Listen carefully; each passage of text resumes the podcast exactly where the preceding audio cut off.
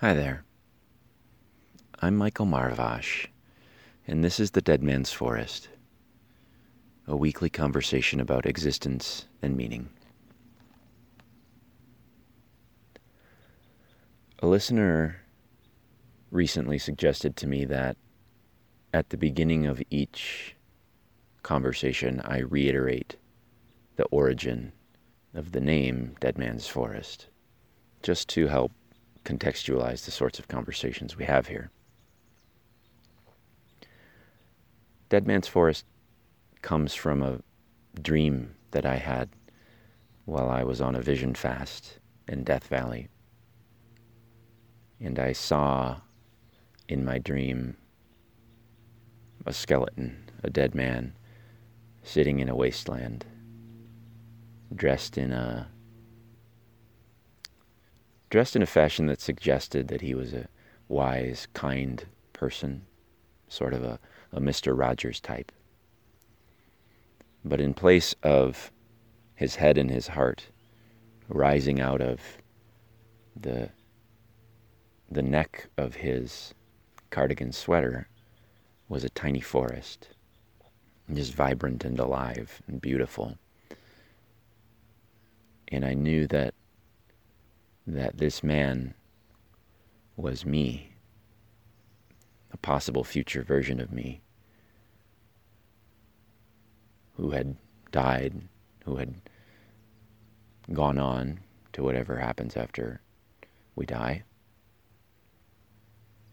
and who it was clear had a lot of wisdom and knowledge inside, in his head and his heart, as evidenced by the forest growing there.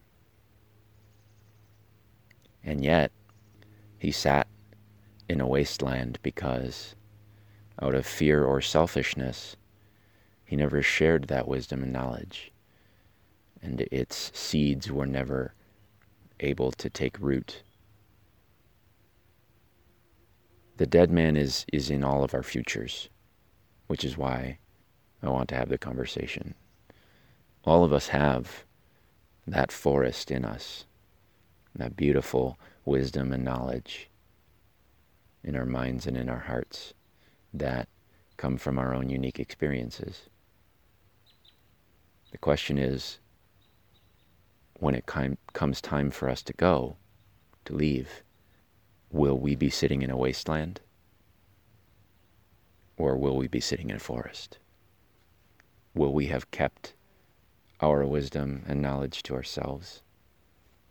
Or will we have shared it and allowed the world outside of us to benefit and to learn from us? I believe that all of us have something unique that we can share with the world.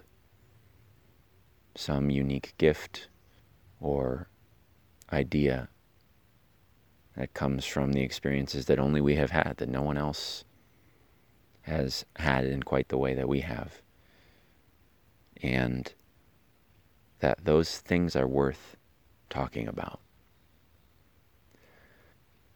And that's the, the reason, in a nutshell, why I continue to have conversations from the dead man's forest. I come up to the forest, the actual forest, in the mountains to record Dead Man's Forest because it's quiet and peaceful and in the natural world, the, the more than human world that exists outside of our cities can hold space for a much larger conversation to happen. It's quieter in the forest today. Summer is slowly coming to an end and it's not as sunny or as warm in the mornings up here. And the birds are quieter and there's not as much green and the the life is beginning to settle down for its winter sleep. Last time I brought a lot of questions to the conversation. And sometimes I feel like questions are all that I have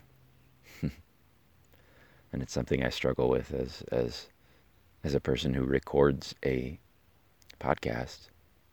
If all I have to bring you is questions, then then what is the value of that? Well, I suppose that's for you to determine what you get out of it, what you choose to take with you, and what you choose to leave behind in the dead man's forest. My questions last week were things like what is consciousness and what is wisdom and what is the value of not knowing in the manner that Socrates, for example, said that he knew nothing. Which, by the way, I think was a little disingenuous of him to say. I think, had any of us known Socrates personally, it would have been rather clear that he thought he knew quite a lot. I don't have a lot more to say to those questions today. And so we will leave those questions for now pinned to the wall, so to speak, available for us to re examine at some point in the future.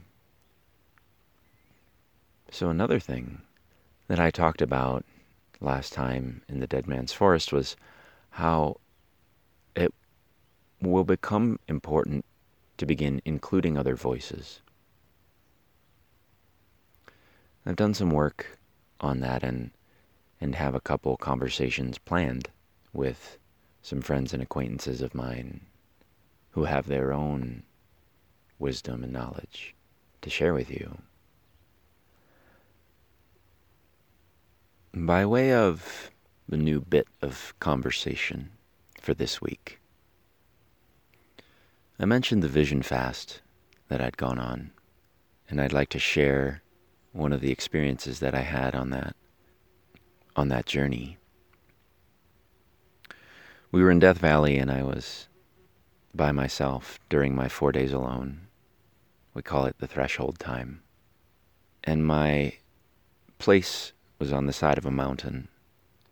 And during the first day I climbed I climbed up the side of the mountain as as far as I dared and I planted a seed, a literal seed. And I decided then that seed represented me. And that at the end of my four days, at the end of my threshold time, when I crossed back across the threshold and came back to the, the normal world, that I would be born of that seed, born of the mountain. And in part, I am still every day being born of the mountain, being born of the forest. And certainly that's not literally true.